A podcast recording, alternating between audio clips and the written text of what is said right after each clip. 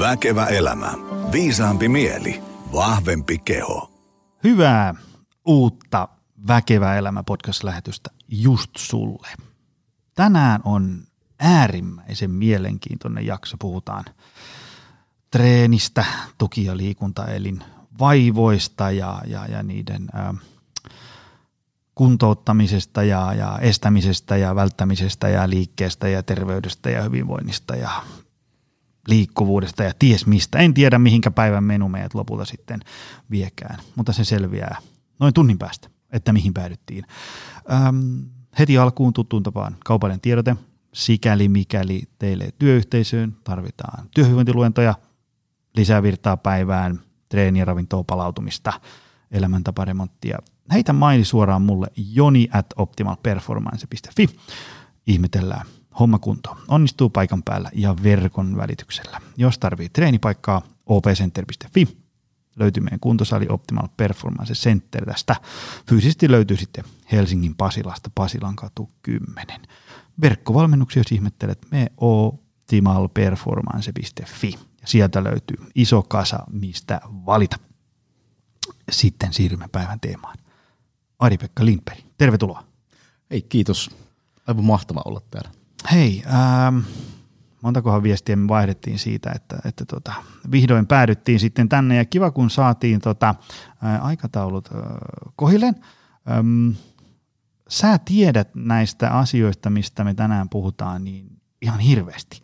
Äh, mutta mm, on myös ihan hirveästi ihmisiä, jotka ei tiedä, kuka sä oot. Äh, kerro lyhyesti ennen kuin me hyökätään tähän meidän päivän tuhtiin menuun, että kuka sä oot ja mitä sä teet ja mistä tuut. Ja minkälaisella CVllä sä tänään täällä paukuttelet henkseleitä ja niin edespäin. Henkselitettiin kotiin ja, ja tota, yritän jättää paukuttelutkin muille. Mutta tota, perus, perusammattina fyssari ja, ja pt on ollut reilu parikymmentä vuotta liikunta-alalla, reilu 30 vuotta – eri tavalla, eri tehtävissä, eri jutuissa ja, ja tota, varsinkin fyssaripuolen kautta sitten, sitten totta kai kiinnostui tukiliikuntaliongelmista ja sitten kun oli treenailut pitkään, niin, niin tota, rupesi, rupesi pikkuhiljaa miettimään, että miten näitä asioita kannattaisi tehdä, että niin, niin tota ne omat olkapäätkin pysyisi kunnossa ja selkäkin, selkäkin mielellään ja, ja niska ja niin poispäin. Niitä tuntuu olevan aika paljon niitä, niitä haasteita ja, ja tota, sitten mulle kävi siinä, niin kuin monesti käy, onnenkantamon ja tuuri. Tunnen Riku Aalo, joka Trainer perusti ja olen siellä mukana ja kehittelemässä 15 vuotta ja kouluttelemassa PT-puolella siis toiminnasta anatomiaa. Ja se oli semmoinen, semmoinen mylly, missä oli pakko etsiä koko ajan tietoa, että pystyi jollain tavalla vastaamaan niihin kysymyksiin. Että tuli itse edes aavistuksen verran tyytyväinen siihen, että miten niihin vastaa. Että siellä on jonkunnäköistä totuuspohjaa ja, ja tota, sen kautta on sitten ajautunut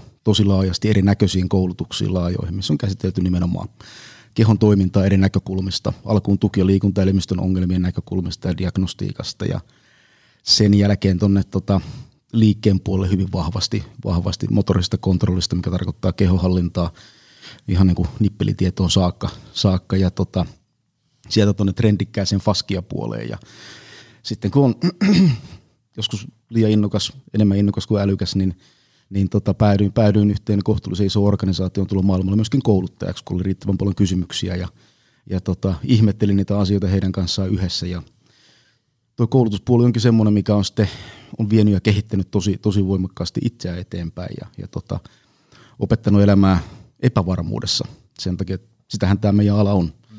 Et, et jos mennään oikeasti katsomaan, että mitä me tiedetään mustavalkoisesti kehon toiminnasta ihan faktisesti, niin mm. se on aika vähän. Mm-hmm. Se, on to, se on tosi vähän. Ja, ja tota, sitä kautta on myöskin oppinut siihen, että se mustavalkoisia totuuksia kehon toiminnasta, liikkumisesta, harjoittelusta, sit on todella vähän. Ja, ja tota, se on varmaan niin kuin ehkä mun suurimpia viestejä niin kuin kaikille, että silmät ja korvat auki ja nimenomaan se ajatus maailma auki ja kuunnelkaa. Kuunnelkaa toisianne, niin tota, vaikka olisi kuinka eri koulukuntaa, niin yllättäen sieltä saattaa löytyä enemmän yhteistä kuin eroavaisuutta. Ja tota, päässyt kehittelemään sitten omia koulutuksia, jatkokoulutuksia, kun ollut intoa ja virtaa. Ja tota, maailmalla, maailmalla koulutellut omaa koulutusta, semmoinen omituinen nimi kuin Anatomy Trains. Ja siihen semmoinen in training kertoo faskiasta ja myofaskiasta ja jatkumoista. Eli suomeksi tarkoittaa lihaksen ja sidekudoksen muodostamia jatkumoita. Ja, ja miten ne toimii meidän kehossa ja miten käyttää niitä harjoittelussa ja miten niihin suhtautua kuntoutuksessa ja semmoisessa toiminnassa diagnostiikassa, eli kun arvioidaan kehon liikettä eri tilanteissa, erityyppisissä liikkeissä, että, että miten voisi käyttää omaa kehoa mahdollisimman tarkoituksenmukaisesti, että ennaltaehkäisee turhia vammoja, mutta samalla on mahdollisimman suorituskykyinen ja toimintakykyinen. Eli vähän sillä niin kuin olisi kiva käyttää sitä omaa kehoa, että se kestäisi mahdollisimman pitkään mahdollisimman hyvässä kunnossa. Hamaan tappiasti ennen kuin se arkun kansi kolahtaa kiinni. Mä tässä katselen, me mennään piakkoin tota, kaikkien maailmaa onko olemassa oikea ja väärä vaikka kyykkytekniikka ja, ja, ja treenin ja pitääkö vetää laitteella vai kehon painolla, levytangolla, millä ihmeellä niin edespäin. Mutta mä haluan aloittaa tästä ää, tota, usein tapetilla olevasta teemasta, eli näistä niin kuin, ää, tuki- ja liikuntaelin ongelmista. Mulla on muutama tämmöinen täsmäkysymys. Mutta ensimmäinen täsmäkysymys, että mitä me tarkoitetaan tuki- ja liikuntaelimillä? Hmm. Hyvä kysymys, koska tota, monet aloittaa niin jostain Rooma- ja Kreikan aikakaudesta. Mä aloitan useimmiten sitä evoluutioalusta asti, että se on pitkä tarina, muutama miljoona vuotta ennen kuin päästään lopulliseen vastaukseen. Oikeasti lyhyt tarina, eli jos me katsotaan meidän, meidän toimintaa tällä pallon päällä viimeiset 4,5 miljoonaa vuotta, kun me ollaan täällä hiippailtu, niin meidän elimistö on kehittynyt ennen kaikkea liikkumaan. Ihan joka ikinen osa meidän elimistä on kehittynyt sitä varten, että me voitaisiin liikkua, koska se liikkuminen on ollut se ennaltaehto sille, että me säilytään hengissä. Jos me katsotaan aivoja, ne on alun perin kehittynyt siihen, että ne liik- pystyy liikuttamaan, käskyttämään meidän lihaksia, siihen liittyvää sidekudosta, eli suomeksi jänteitä, niiden yhteistoimintaa, joka saa taas luut liikkeelle. Ja se käskytys vaatii hermot, jotka tulee selkäytimen kautta aivoista. Niin, niin tota, se on ollut aivoin yksi niin primääritehtäviä, koska sitten kun liike loppui, niin henki lähti. Aivan, en ole muuten tuommoisella kulmalla ajatellut. Taas sopii jotain lisää. tota, äh, millä tolalla sun mielestä tai, tai tilastojenkin mielestä nykysuomalaisten tuki- ja liikuntaelimet että, niin kuin nyt on? Kun mä, kun mä just kuuntelin tavallaan, että jos niin kuin meitä on luotu liikkumaan ja se, se liikkumistaito on ikään kuin kehittynyt sitten ajan myötä ja nyt kuitenkin aika lyhyessä ajassa, nyt korjaa jos on väärässä, mutta aika lyhyessä ajassa se liikkeen määrä on pudonnut aika paljon. No se on pudonnut paljon. Ja, ja tota, miten, miten meillä suomalaisilla menee? Tai ihmisillä ylipäätään? No sitten täytyy, sit täytyy muistaa, että niin tota, kun katselen maailmaa, niin mä en paljon muuta kuin vammaisia. Siis tällainen, koska mä toimin fysioterapeuttina ja se värittää totta kai mun maailmankuvaa, että sä voit suodattaa sitä tätä mun, mm-hmm. mun, mun näkemystä ja tiedän toki sen itsekin, mutta kyllähän tuki- ja ongelmia on paljon – ja, ja tota, niitä on ollut totta kai aikaisemminkin, se on ihan selvä. Kun on liikuttu ja tehty paljon, niin se on ollut erilaista kuormitusta. Mutta nyt tämä meidän fyysisesti aivan liian kevyt yhteiskunta, siihen mihin meidän elimistö on kehittynyt, niin, niin tota, se aiheuttaa omat ongelmansa ihan selvästi. Ja ennen kaikkea se fyysinen keveys ja niin kuin sanoit, niin paikallaolo. Et muutamassa vuosikymmenessä, että voisi sanoa varmaan jostain 70-luvun lopulta lähtien, niin on enemmän tai vähemmän, jos ei vähän aikaisemminkin, niin jääty, jääty paikalleen. Ja voisi sanoa näin, että mikään meidän elimistöosa ei siedä sitä. Meidän elimistö on kehittynyt sen 4,5 miljoonaa vuotta siihen, että me ollaan aktiivisia ja me liikutaan kevyesti pitkin päivää. Totta kai silloin on vähän kovempia spurtteja välillä ja välillä puristetaan kiveä vähän, vähän kovempaa ja vähän korkeammalle, mutta semmoista kevyttä jatkuvaa liikettä. Siihen meidän elimistö on kehittynyt ja siihen meidän pitäisi löytää ratkaisuja. Ja tota, treenaaminen ja liikkuminen on yksi osa sitä ratkaisua, mutta mä olin ihan järjettömän iloinen, kun tota, tuli UKK-instituutilta uusi liikuntapiirakka ja, ja tota, sinne on lisätty pari alempaa kerrosta nimenomaan. Se vähän leveni ja kasvoi alakerrasta. Sinne tuli uni ja palautuminen ja sitten passiivisuuden välttäminen, eli semmoinen arkiliike. Ja, ja tota, se on semmoinen uusi osa-alue, jos miettii meitä ammattilaisina, mihin meidän pitäisi päästä paremmin käsiksi, oikeasti niin kuin tuotteista paremmin. Mm. Että et me saataisiin siitä semmoinen – me saataisiin siitä niin seksikäs juttu. Se on paljon kovempi kuin kovaa treenaaminen. Mm-hmm. Meillä on vähän duunia sen, sen eteen vielä. Tota, nyt me päästään tästä Aasinsilalla yhteen äh, nyt päivän menun ulkopuolisen kysymykseen. Ähm, kun mä, mä käyn vaikka luennoimassa ihmisille ja mulla on niin kuin rajallinen määrä aikaa, jos ajatellaan, että mun niin kuin tuntiin tiivistää elämäntaparemontin tekeminen, niin sitten siellä on yhtenä osa-alueena liikunta. Ja sitten mä niin kuin suosittelen siellä ähm, lihaskuntoharjoittelua, ja mun on helppo antaa niin PDF, joku perus simppeli ohjelma liikevideoineen, että tässä on sulle kotitreeniohjelma tai salitreeniohjelma, sitten mä niin kuin, ihmiset osaa nyt ainakin suurin piirtein jotenkin lenkkeillä tai, tai uida tai pyöräillä, niin saa sen aerobisen touhun siihen liik- niin kuin kylkeen. Mutta sitten kun jää tämä arkiaktiivisuus, hyötyliikunta, millä ikinä se kutsuukaan, niin äm, miten siitä ikään kuin, niin kuin voisi antaa jotain niin semmoisia määriä, kun jos mä sanon, että muista olla aktiivinen, niin se, se voi tarkoittaa kaikkea maa ja taivaan. Sitten semmoinen, niin kuin, että niin kuin, tauota istumista. Ja sitten se, se tavallaan niin kuin, se on aika selkeää vaikka sulle ja mulle, kun me, me, me ollaan niin kuin fyysisesti aktiivisia ja, ja tiedetään mistä on, mutta sitten tavallaan ihminen, joka vaikka sillä ei ole liikuntataustaa, sillä ei ole mitään urheilutaustaa ja se istuu tai on paikallaan valtaosan päivästä, niin sitten olisi hyvä antaa jotain niin kuin konkreettista, mutta sitten esimerkiksi vaikka – 9000 askelta päivässä, niin se, sekin on silleen paha, että kun, no, mitäs kun mä pyöräilen, niin aivan, niin, niin se, se on semmoinen dilemma, minkä kanssa mä niin kuin painin tosi paljon, että mikä olisi semmoinen niin konkreettinen, että tähtääpä tähän. Toki ei siis sille, että jos niin kuin, nyt oot koko ajan paikalla, niin ei nyt suoraan heti seitsemän kilosan kävelyä joka päivä, mutta niin kuin mikä, mikä olisi semmoinen? Äärettömän hyvä kysymys ja ihan äärettömän, äärettömän tärkeä. Ja itse asiassa ei, ei edes pelkästään niille, ketkä on niin kuin joutuu olemaan ikään kuin passiivisia vaikka oman työnsä ja, ja tota, muun takia, vaan myöskin niille, ketkä liikkuu ja treenaa. Mm. Koska se meidän arkiliike, arkiaktiivisuus on meidän palautumisen yksi kulmakivi. Mm. Eli puhutaan aktiivisesta levosta.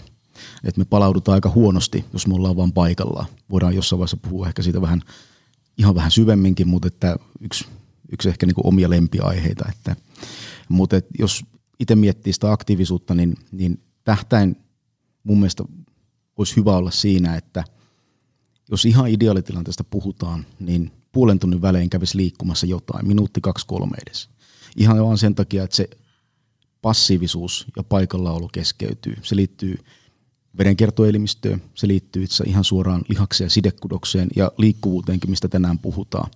Eli arkiaktiivisuus on yksi, yksi hyvä liikkuvuusharjoite mikä tuntuu ehkä vaan hassulta, kun siinä ei venytellä paikkoja ihan ääriasentoihin, mutta silti sillä on aika iso merkitys. Ja, ja sitten ennen kaikkea itse asiassa edelleenkin, kun puhuttiin aivoista, niin sillä arkiaktiivisuudella ja sillä aktiivisuudella on ihan älyttömän iso merkitys sille, että se pää toimii, eikä ole väsynyt. Ja niin kuin tiedetään, niin mikä on maailman paras ja lainausmerkissä helppo yksinkertainen tapa lievittää stressiä ja stressireaktiona, se on liike. Mm. Niin se arkiliike ja se passiivisuuden välttäminen toimii myöskin siinä, että sillä on tosi moninaiset vaikutukset.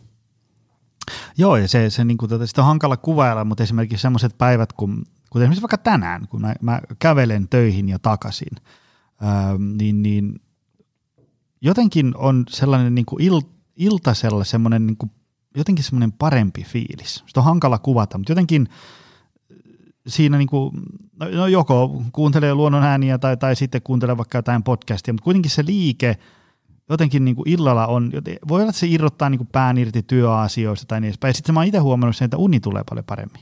Että se, se, se niin kuin lisää vähän sitä unipainetta ja simahtaa nopeammin, mikä on tota, ehdottomasti hyvä asia. Joo, sano vaan. Niin, ihan juuri näin. Ja, ja tota, tästä päästäisiin päästäisi mukava monimutkaisiinkin juttuihin, kun mietitään stressiä, stressihallintaa, lievitystä ja sinne neurofysiologian puolelle. Avaa vähän, jos sulla on joku lyhyt tiivistelmä No, lyhyesti. Niin. Mutta mä en ole tunnettu siitä, mutta mä yritän olla. Eli tota, jos miettii, miettii ihan vaan liikettä ja varsinkin niin aerobista liikettä, mitä on tutkittu aika paljon, jos miettii masennuksen hoitoa ja masennuksen taustalla, varsinkin lievän taustalla, niin se moottori, mikä siellä on, niin se on stressi. Ja, ja se, että pitkäkestoinen stressi kumuloituu stressireaktioksi ja, ja sitten se muuttaa elimistöaineenvaihduntaa ja yläpään toimintaa. Mutta kun me käydään liikkumassa, niin, niin se tiedetään, että se tasapainottaa itse asiassa paremmin meidän välittäjäaineita korvien välistä kuin mikään lääke tällä hetkellä. Että ongelma on se, että kun sitä liikettä ja liikunta ei ole saatu pilleriä eikä purkkiin, sitä on mm-hmm. yritetty pitkään, mutta nämä vaikutukset on tiedetty jo monta kymmentä vuotta itse asiassa. Ja voisi sanoa, että onneksi ne on tullut esille, niistä, niistä on tullut vähän seksikkäitä pikkuhiljaa ja ne on päässyt esille, mutta ihan pelkästään se välittäjäaineita tasapainottava vaikutus, niin se tarkoittaa sitä, että pää toimii paremmin ja, ja tota, kun saadaan stressireaktio pois päältä, niin se tarkoittaa, että me ollaan luovempia myöskin silloin. Se mahdollistaa luovuuden meidän aivokuoren käyttämisen paremmin, sen aivokuoren, mikä erottaa meitä muista eläimistä omanlaisiksi eläinlajiksi, että me pystytään käyttämään meidän korvien välein vähän ehkä, ehkä luovemmin ja ratkaisukykyisemmin ja, ja tota, laajemmin. Ja sen lisäksi, niin kuin on todettu varmaan kuinka monta kertaa, kuinka monessa tutkimuksessa, että liike on yksi parhaita liikkuminen yksi parhaita välineitä siihen, että me optimoidaan ongelmanratkaisukyky ja oppiminen. Ja se liittyy tämmöisiin, tämmöisiin hienoihin juttuihin kuin BDNF, eli tota, tämmöinen hermosolujen kasvutekijä aivoissa, jonka seurauksena tulee uusia yhteyksiä aivoihin ja kaapelit kasvaa ja yhteydet kasvaa ja, ja tota, signaalit liikkuu nopeammin ja tehokkaammin ja kaikki hermosolut on paremmin toisensa yhteydessä, mikä tarkoittaa, että meistä tulee vaan vähän fiksumpia.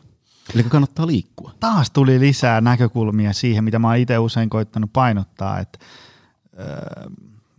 usein mietitään sitä, että, että jos mä alan tälleen liikkua, niin palaaks rasva, putoaks paino. No joo, se on yksi näkökulma ja, ja varmasti monessa kohtaa hyvä terveysteko, mutta se liike tuo niin paljon kaikkea muutakin lisää. Tuo oli hyvä tuo sun pointti, että putoaks paino ja, ja tota, tästä on pakko vetää, vetää tuohon tota stressin puolelle yksi asia, että, että nyt kun tota anatomia joutunut jo saanut opiskella, ihmetellä eri, eri näkökulmista, niin tota, stressiin törmää joka paikassa. Eli jos, jos miettii meidän kehitystä tai, tai kehittämättömyyttä tai, tai sitä, että me kulutaan tai heikennytään nopeammin, niin kaikki kietoutuu jollain tavalla stressi ympärille ja se on aika semmoinen epämääräinen ja pehmeä käsite helposti. Nyt kun puhutaan aivoissa stressistä, ja, niin nyt mä puhun ihan niin kuin stressin fysiologiasta – et en siitä, siitä, että musta tuntuu, että olen stressaantunut. Mm. Se voi liittyä siihen, mutta mitä tapahtuu stressi, stressissä tuolla aivoissa ja miten se vaikuttaa elimistöön. Kun puhutaan stressireaktiosta, niin sehän muuttaa aineenvaihduntaa ja kaikista hauskinta siinä on se, että nyt kun puhuttiin tästä, että me saadaan liikkeen avulla vähennettyä, lievitettyä stressiä. Nyt kuulijat muistakaa, että myöskin tarvitaan stressiä, se on järjettömän tärkeä meille, että ilman sitä me ei kehitytä yhtään mihinkään, mutta niin kuin kaikessa muussakin ainakin mun sanomassa, niin, niin tota, semmoinen kultainen keskitie on kaikki kaikessa, että sillä on sopivasti vähän kaikkea. Mm-hmm. Et, et, tota, mutta se, että jos me saadaan lievitettyä stressireaktio pois päältä, niin se vaikuttaa siihen painon putoamiseen ihan järjettömästi. Ja se on yksi syy, minkä tekee liikunta vaikuttaa siihen, että saadaan painonhallintaa helpotettua. Koska jos meillä on stressireaktio päällä, niin se muuttaa aineenvaihduntaa, mikä tarkoittaa sitä, että A, stressireaktiossa yksi primääri tavoite on elimistölle, se on se, että energia riittäisi, koska se on alun perin kehittynyt stressireaktio siihen, että selvitään fyysistä uhkatilanteesta, mitä meillä on nykyään aika harvoin. Hmm. Mutta se sama fysiologia on sillä taustalla, hmm. vaikka se johtuu siitä, että ottaa kuuppailla sillä töissä se 13 tuntia ja pomo kävi huutamassa ja en pystynyt pistämään pataan sitä, koska se on niin kuin yhteiskunnassa hyvin sulatettu asia, vaan piti niellä se asia, niin se jäi sinne ja niin, niin, niin energian virta oikeisiin paikkoihin, lihaksiin, että se toimii aivoille, että ne pystyy toimimaan stressireaktiossa, niin se on äärettömän tärkeä siinä tilanteessa. Ja sen takia elimistö varmistaa sitä sillä, että se hajottaa meidän tuki- ja liikuntaelimistön kudoksia lihasta ja sidekudosta energiaksi. Eli tarkoittaa, että tällä me ollaan katabolisessa mm. tilanteessa, mihinkä kukaan harjoittelija haluaisi joutua kovin mm. pitkäksi aikaa. Ja tätäkin kautta, kun puhuttiin arkiliikkeestä mm. ja sitä kautta stressin lievittämistä, niin aika oleellinen asia. Mutta toinen seikka on se, että – kun elimistö haluaa varmistaa, että energia riittää, niin se muuttaa aineenvaihdunta niin, että se rupeaa tallentamaan sitä energiaa. Ja siihen tallentuu elimistöön rasvana. Mm. Mm. Niin kannattaa huolehtia siitä, että saa sopivasti arkiliikettä ja kevyttä liikuntaa, jolla lievitään stressiä pois päältä, jotta me päästään pois katapolisesta tilanteesta ja siitä, että se aineenvaihdunta on sillä, sillä puolen kallella, että rasvaa tallennetaan ja lihasta ja sidekudosta hajotetaan.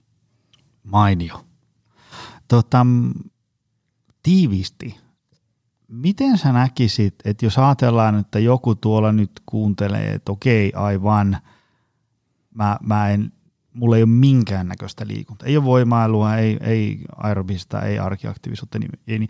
Mä ainakin itse näen, että usein se mm, arkiaktiivisuus on semmoinen kaikkein matalimman kynnyksen takana, millä voisi niin aloittaa sen, että saadaan viikkoon enemmän liikettä, niin – Miten sä näkisit, miten se kannattaisi aloittaa? Anna jotain ihan täsmävinkkejä tyyliin kävele töihin ja takaisin vastaavaa. No kävele töihin ja takaisin tai kävele osa matkaa töistä tai kun vedät auton parkkiin tai tuut junalla tai muuten, niin jätä siihen muutama minuutti ja heitä, heitä pienlenkki muutama minuutti. Mm.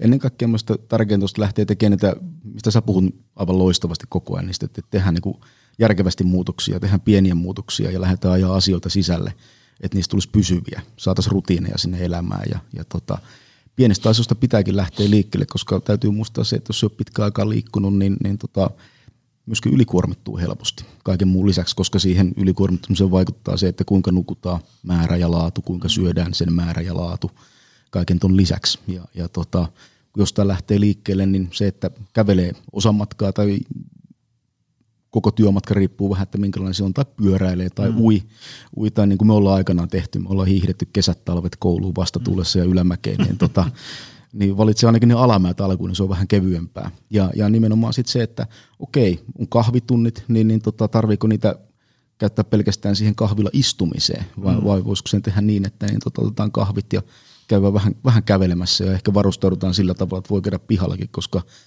mm. kyllä ulkoilma tekee joka tapauksessa hyvää myöskin yläpäälle ja, ja ihan samalla tavalla ruo, ruokatauolla ja, ja tota, et ei tarvitse käyttää kaikkea sitä aikaa, eikä tarvitse tehdä elämästään kärsimystä. Päinvastoin, jos tekee kärsimystä, niin se homma jää aivan varmasti. Sen pitää olla kuitenkin miellyttävää.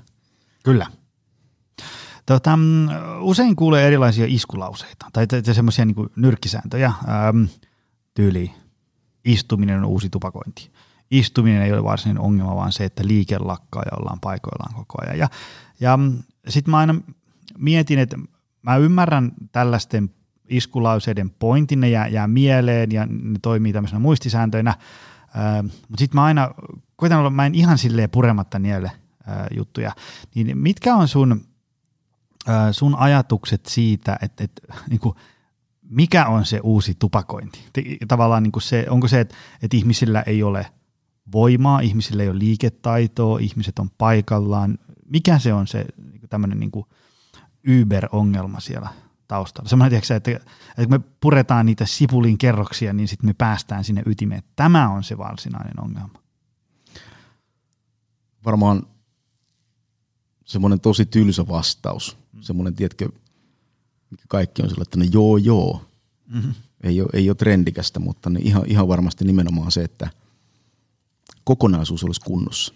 Se on varmaan yksi semmoisia niin kuin, niin kuin ongelman ytimiä. Ja siinä on niitä kerroksia aika paljon ja, ja sivupolkuja. Ja liittyy siihen, että me istutaan paljon, jos puhutaan liikkumisesta, ja se tarkoittaa, että me ollaan paikallaan paljon, mutta ei sitä istumatyöntekijää, niin kun miettii tuosta näkökulmasta, niin pelasta, pelasta myöskään seisomatyöpisteet. Ei se, ei meitä ole myöskään, niin, ei me olla rakennettu seisomaan niin 13 tuntia paikalla. Että kyllä me ollaan niin rakennettu evoluutiossa liikkumaan.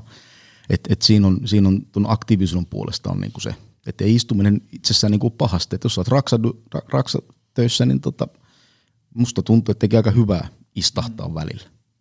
Ihan, ihan varmasti. Mm. Et, et, niin kuin edelleenkin niin kuin semmoinen Suomessa ehkä vähän, vähän niin kuin tyhmä sana, englanniksi common sense, mutta suomeksi on vedetty maalaisjärki – niin tota, se ei ehkä ihan tarkoita näin, että se olisi pelkästään maalaisen järki, mutta maalaisen kun ajattelee, niin kaikkea sopivasti. Et, et jos sulla on oikeasti aktiivinen duuni, sä jalkojen päällä koko ajan, niin pitää myöskin levätä ja istahtaa mm. välillä ja, tai maata, maata ja niin poispäin. Mut että niin, se on myöskin semmoinen tämän päivän yksi haasteista, että niin tota, et, et jos jotain tehdään, niin sitten mennään satalasissa, sitä kymmenenlasissa, 24-7. Meillä on projekti ja sitten vedetään niin kovaa kuin vaan lähtee, että saadaan äkkiä tuloksia – se, se, mikä ristiriita tässä on se, että niin, niin elimistössä tulokset ei tule äkkiä, eikä mm. ne ole mm. pysyviä. Ainut, mikä, mikä, mikä, mikä pysyy, niin on tota ylipaino ja huono kunto. Ne on pysyviä tuloksia. Ne, ne pysyy helposti. Mutta sitten kun puhutaan siitä, että pääsisi kondikseen, niin se on vähän raadollinen tämä meidän koneisto ja, ja organismi, että se, ne ei pysy, ne hyvät jutut siellä. Että niiden eteen pitäisi vaan tehdä järkevästi asioita koko ajan. Ja tulokset tulee pikkuhiljaa. Eli yksi, mitä peräänkuuluttaisin niin todella ison kirjaimen, niin on maltti. Mm. Että et liittyy myöskin tuki- ja liikuntaliongelmiin ja siihen, että jengi, jengi taas aloittaa, hei syyskuu on tulossa, eikö niin? Ja se näkyy ihan varmasti, jos, jos ei nyt ole hirveitä rajoituksia taas, se näkyy ihan varmasti onneksi treenipaikoissa. Mm-hmm. Mutta mä toivoisin, että ne, se sama, sama kuhina jatkuisi siellä myöskin marraskuussa, eikä niin, että niin tota, marraskuussa taas ne ketkä on siellä aina ollutkin, ne on edelleenkin siellä, mutta ne uudet, niin niistä on ehkä murto-osa enää, koska on vedetty liian kovaa ja on menty rikki fyysisesti ja psyykkisesti. Tota, Aika epäselvä vastaus, sorry. Ei, ei, ei, ei se, se niin kuin, mun kysymys oli niin ylätason kysymys, että siihen on hankala antaa semmoista niin kuin, kauhean spesifiä. Se oli hyvä vastaus. Tota, äm, siirrytäänpä tänne treeniosastolle, koska kyllä tuolla langan päässä nyt on aika paljon ihmisiä, jotka, äh, siellä on paljon ihmisiä, jotka valmentaa, sali, salilla esimerkiksi personal trainerit ja niin edespäin, sitten tuolla on ihmisiä, jotka tekee lihaskuntoharjoittelua kotona äh, tai, tai salilla ja, ja sitten muutenkin ehkä välillä ihmettelee ja, ja pohtii liikkuvuutta ja muuta tällaista liiketaitoa kuin se, se kattilan nouto sieltä alalaatikosta ei menekään niin sutjakkaasti enää ja porrasten kävely välillä vähän vihloa siellä ja täällä. Tota, ää, aloitetaan tämmöisestä teemasta kuin liikkuvuus. Liikkuvuus on sana, joka aika helposti heitetään ilmoille, mutta jos kysyttäisiin, että mitä on liikkuvuus, määrittele, niin, niin sitten väitän, että usein seuraakin pitkä hiljaisuus. Eli tota, sä kun aiheessa tiedät paljon, niin, niin, tota, niin kuin, mitä tarkalleen ottaen on liikkuvuus? Mitä kaikkea se pitää sisällään? Ja, ja, ja niin kuin, mistä liikkuvuus syntyy? Pitkä hiljaisuus voi johtua siitäkin, että, että tota vastaaja hiljenee asia äärelle, koska se on aika laaja, niin. että mistä lähtee purkamaan sitä. Et jos mietitään perinteisesti, niin liikkuvuus on tarkoittanut sitä, että minkä, kuinka pitkä sulla on vaikka, kuinka hyvin pääset taivuttamaan eteenpäin, osuuko sormet lattia, eli minkälainen on sun ikään kuin se liikerata, kuinka pitkä se on. Ja siihen on liittynyt venyttely. Tämä on niin semmoinen perinteinen lähtökohta. Että, ja varmaan Suomen kansa kärsii semmoista kansallista masennusta siitä, että ei venyttele tarpeeksi. Mm-hmm. Ainakin jos mä kuuntelen mun asiakkaita vastaanotolla, niin, niin yleensä viimeistään kolmas lause on se, että mä tiedän, että mä en venyttele tarpeeksi. Mm-hmm. Ja onneksi siihen pystyy tänä päivänä sanomaan, että no se ei ole ehkä ihan kauhean suuri synti, että se venyttely ei olisi ehkä näitä sun tuki- ja liikuntaongelmia kumminkaan eh- ennaltaehkäissyt kauhean paljon. Et siihen on myöskin tehokkaampia keinoja. Mutta totta kai liikkuvuus, se, että jos miettii meidän päivittäisiä toimia, mitä meidän pitää tehdä, niin mä näkisin sen niin, että se liikkuvuus on sitä, että pystyy käyttämään semmoisia – liiketekniikoita, eli sitä, että pystyy vaikka kumartumaan eteenpäin niin, että pääsee niin alas kuin tarvii päästä omassa elämässään ja, ja meidän nykyisessä yhteiskunnassa ja vielä niin, että liike jakaantuisi mahdollisimman tasan elimistöön ja kehoon. Ettei käy niin, että siellä on alueita, mitkä ei liiku, mikä tarkoittaa, että no, jos me halutaan päästä sinne, niin joku muu liikkuu vähän enemmän. Mm. Ja tähän liittyy taas sitten se, että – nyt se jäykkä alue, toisin kuin usein kuvitellaan, niin se harvemmin on, on se alue, mikä valittaa ja huutaa kipua. Mm. Vaan se alue, mistä tulee paljon liikettä, niin siihen ottaa myöskin enemmän kuormaa. Niin, niin sinne pitäisi saada ehkä enemmän ikään kuin hallintaa sille alueelle, mistä tulee enemmän liikettä ja saada ohjattua sitä liikkuvuusharjoittelua, joita on aika erilaisia – vaihtoehtoja, mitä voi tehdä sinne, puhutaan niistä myöskin tuossa lisää, niin ohjata sinne alueelle, mistä ei tule liikettä. Ja sen jälkeen, kun puhutaan tästä liikkuvuudesta, niin siihen liittyy se kokonaisliikkeen hallinta. Eli pitäisi, tai pitäisi, ehkä huono sana, olisi hyvä osata hallita oma kehonsa ikään kuin osa osalta, mm. segmentäärisesti, että mä pystyn liikuttamaan osaa mun rankaa, kun mä haluan liikuttaa sitä tiettyyn suuntaan, kun taas toinen voi olla paikallaan tai liikkua eri suuntiin ja tästä saisi kasattua semmoisen ison kokonaisliikkeen, mikä olisi mahdollisimman hyvin hallittu ja jakaisi liikkeen mahdollisimman tasan, koska no, säkin oot insinööri, niin sä tiedät paljon paremmin kuin minä vielä. Mun fysiikka oli lukiossa ihan liian pitkä, ihan niin kuin matikkakin, mutta tämän verran tajus siellä, että, niin, että, että tota, jos mä menen heikoille jäille ja, ja tota, menen sinne yhdellä jalalla, niin mä menen varmaan läpi ja kastun siitä enkä mä halua tehdä sitä, kun mä saan selkään kotona sen jälkeen. Mm. Niin sen takia, jos mä menen heikoille jäille, niin mä haluan jakaa mun painon mahdollisimman isolle alalle sinne, että se rakenne kestää se. No, kaikki rakenteet toimii varmaan tällä samalla periaatteella, eikö vaan? Mm, mm, mm. Niin ihan samalla tavalla toimii meidän elimistö. Ja, ja tota, siinä mielessä miettii, niin, niin tätä tarkoittaa mun mielestä ehkä semmoinen tarkoituksenmukainen liikkuvuus. Että elimistö liikkuu se liikerataelimissä on riittävän pitkä kokonaisuutena, kokonaisliikkeessä, vaikka eteen taivutus, sivulle taivutus, taakse kurotukset, mikä onkaan sitten se, mihinkä ollaan menossa. Tai jos mennään kyykkyihin, mistä puhutaan, että siellä on riittävästi liikkuvuutta nilkassa, polvessa, lonkassa, hallintaa selässä, että pystytään jakamaan kuormaa tasan. Mutta siihen liittyy myöskin silloin se hallinta. Että miten käytetään sitä elimistöä. Että se ei ole pelkästään se, että on riittävän pitkä liikerata jossain kohtaa tai koko elimistössä, vaan että siellä on myöskin hallinta, että sitä liik- mm. liikkuvuutta ja liikettä osataan käyttää tarkoituksenmukaisesti. Ja tietyissä tilanteissa siihen liittyy myöskin sitä voimaa, että meillä on voimaa myöskin niissä tilanteissa riittävästi, koska voi olla aika varma, että siinä kohtaa, kun meidän toi korvien väli rupeaa fiilistelemään, että pystyyköhän AP tuohon hommaan, mm. niin se vetää jarrut päälle, mikä tarkoittaa, että sillä on suoja päällä, mikä tarkoittaa, että liikkuvuuspa heikkenee. Mm, tulipa semmoinen... Ei, mulla tuli heti 18 lisäkysymystä mieleen. Mä yritän nyt koostaa näistä jotain. Öm, anna joku konkreettinen esimerkki siitä, että kun joku paikka ei toimi oikein, niin sitten joku joutuu sitä kompensoimaan. Mikä, mikä on tämmöinen tosi arkinen, minkä moni kuulija voisi niin saada siitä otetta, ja mikä siellä ei toimi, ja mikä sitä sitten kompensoi?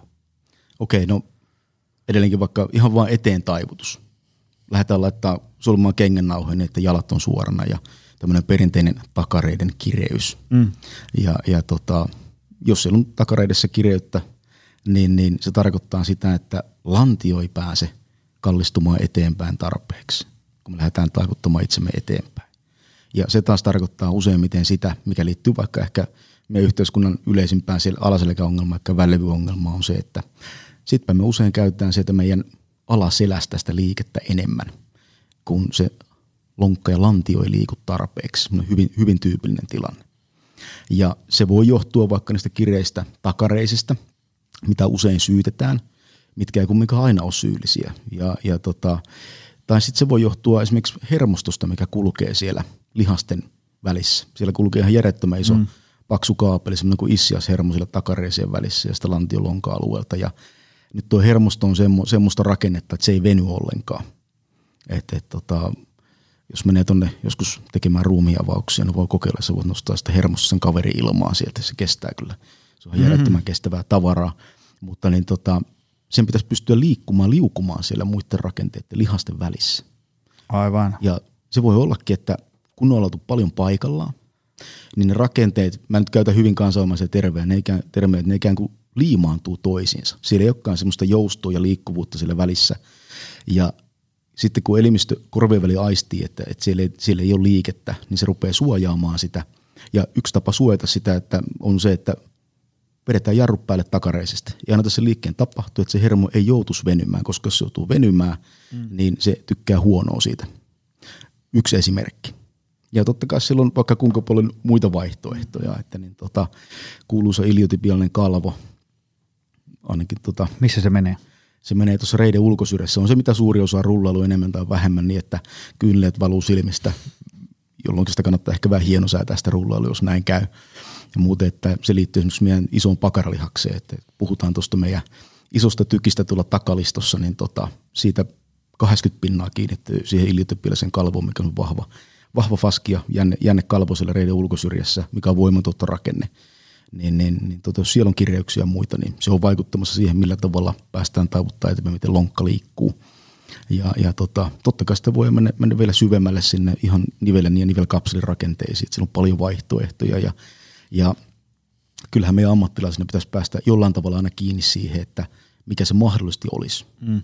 Ja muistaa nyt se, mistä ikään kuin aloitettiin tämä homma, että semmoista mustavalkoista kovaa tietoa ja faktaa ei ole aina helppo löytää, varsinkin kun puhutaan erotusdiagnostiikasta, niin se on nimenomaan se on aina todennäköisyyspeliä. Se on mm. asioiden poissulkemista mahdollisimman suurella todennäköisyydellä.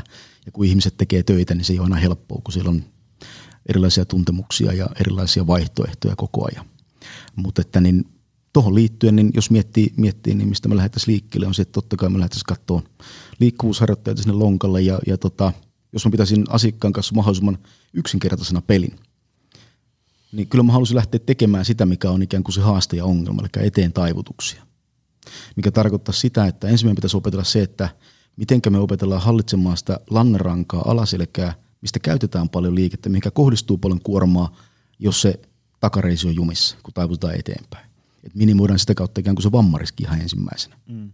Ja se aloitetaan haltuun, missä on se suuri vammariski. Ja Tämä on aika tyypillinen alaselkäongelmaisella tämä tilanne. Ja sitten käytetään tätä hyväksi niin, että kun osataan hallita se alaselkä, osataan pitää se suorana, mikä ei tarkoita suorana vaan sitä, että siellä on se kuuluisa epämääräinen luonnollinen notko, semmoinen, no siitä voisi pitää, voitaisiin pitää pitkät puheet, mutta joka tapauksessa niin, että se ei lähde pyöristymään. Ja, ja sen jälkeen tekemään eteen taivutuksia hissun kissun vaapulavissa dynaamisesti pumppaavasti ja aukasta sitä liikkuvuutta sieltä. Ja samalla kun me tehtäisiin dynaamisesti pumppaavasti liikettä ehkä sillä 5-6 kertaa päivässä, 50 kertaa kerrallaan, samalla oltaisiin vähän arkiaktiivisia siinä, niin, niin tota, me saataisiin aukastua sitä mahdollista liukua, vaikka sen hermon ja lihasten lihaskalvojen välillä, ja samalla myöskin haettua pituutta lisää sinne takareiden lihassa sidekudosrakenteisiin ihan pikkuhiljaa. Ei lähdettäisi tekemään hampaat irvessä, mm. koska jos me lähdetään hampaat irvessä tekemään ja se tuntuu lähestulkoon kivulialta, niin miten se elimistö reagoi siihen? No se rupeaa suojaamaan. Mm. Niin nyt kun puhutaan liikkuvuusharjoitteista ja puhutaan vaikka venyttelystä, niin, niin pääsääntöisesti pitäisi muistaa, että sen pitää tuntua sitten liikkuvuusharjoittelulta ja venyttelyltä, ei kivulta. että se kovempaa ei ole läheskään aina enemmän. Mm, mm, se, se, että mitä enemmän sattuu, niin se ei ole tehokkaampaa. Niin, juuri näin. Tota, Saiko riittävä epäselvä vastauksen? aina tulee, jokaisen vastauksen jälkeen mulla tulee aina 15 uutta kysymystä, mutta tota, ähm, niin kun, jos ihminen, jos ajatellaan, että, että joku tuolla nyt, että okei, kokeillaan pääsenkö mä syväkyykkyyn sillä niin kuin, mm. tästä vaan nyt kylmiltään, ja ei pääse. Eli tuntuu jähmeeltä, kiristää suurin piirtein kaikkialla. Niin, niin mistä se todennäköisimmin johtuu, tai mistä se saattaa johtua? Onko se niin kuin, aivot ei osaa liikettä, lihakset on kireet, hermosto ei syty, lihakset ei aktivoidu, kaiken näköisiä tulee vastaan. Mikä on sun ajatukset aiheesta? No, niin kuin sanot, se voi olla, se voi olla mikä tahansa noista, todennäköisesti kombinaatio, mm. kombinaatio kaikista noista. Ensinnäkin se, että jos ei semmoista ole tehnyt, niin puhutaan liiketaidoista, mm. niin, niin tota, voi vaatia ihan pelkästään se liikkeen ja liiketekniikan opettelua ensin, että et miten mä teen, mitä mä teen, jolloin saadaan siihen lisää liikkuvuutta pikkuhiljaa. Aivot oppii käyttämään kehoa tarkoituksenmukaisemmin. Mutta kyllä nykypäivänä myöskin on hyvin, hyvin paljon ihan liikkuvuudesta kiinni. Mm. Siitä, että kun me ei käydä siellä, mm. kun elimistään toimii sillä periaatteella, se, se on mahdollisimman tarkoituksenmukainen ja tehokas. Se ei ylläpidä mitään, mitä ei näytetä tarvitsevan. Jos me ei käydä sillä syväkyykyssä, niin, niin tota, useimmiten käy niin, että sitten se nilkan liikkuvuus ei ole vaan riittävän hyvä sitten, kun siellä ei ole käyty 20 vuoteen, mm. niin elimistö on tuumannut, että no turha ylläpitää, että tätä ei tarvita. Et use it or lose it on se, millä meidän systeemi toimii ihan, ihan kaikkinensa. Joo. Sillä, niin tota, liikkuvuus, nilkaliikkuvuus varsinkin nykypäivänä on aika, niin kuin säkin olet varmaan valmentajana huomannut, niin tota, ja sitten liittyen myöskin siihen, että meillä oli pitkään sääntö, kun mennään kyykky, että polvi ei saa ylittää varvaslinjaa mm. ja, ja tota, sitä on yritetty purkaa tässä 20 vuotta ja se on, se on, se on kyllä hyvin ajettu sisään. Se elää, elää edelleenkin hyvin, hyvin se sääntö, mutta niin tota, polven pitääkin ylittää varvaslinjaa, varsinkin kun puhutaan peruskyykyistä. Niin, niin nilkaliikkuvuus on yksi asia, eli siellä on no pohkeet tietenkin ja akillesenne, mikä on aika monelle varmasti tuttu. Mutta sitten siellä on paljon muitakin syvempiä rakenteita, mitkä vaikuttaa vielä siihen – ja, ja jopa säären etuosasta rakenteet vaikuttaa siihen, mikä tuntuu hassulta, mm-hmm. mutta niin tota vaikuttaa siihen, että päästäänkö riittävän pitkälle sinne. Ja toinen on sitten myöskin tota lonkan liikkuvuus, että et kun mennään sinne kyykkyyn, kyykkyyn niin tota, jos lonkka ei mene riittävästi koukkuun, että silloin pakaran takareiden alueella kireyttä, niin se tarkoittaa, että se alaselkä lähtee pyöristymään vähän liikaa ja se edelleenkin alaselkä saakin pyöristyä syväkyykyssä. Se on ihan normaalia fysiologiaa, mutta että – se, että kuinka paljon. Eli kun mm. puhutaan semmoista sitä liikkeen tasasta jakaantumista niin sopivassa suhteessa. Mm. Eli nyt jos mennään sinne ammattilaisosastoon, kun puhutaan batvinkistä, mm. niin se batvinkki on ihan normaali fysiologinen reaktio.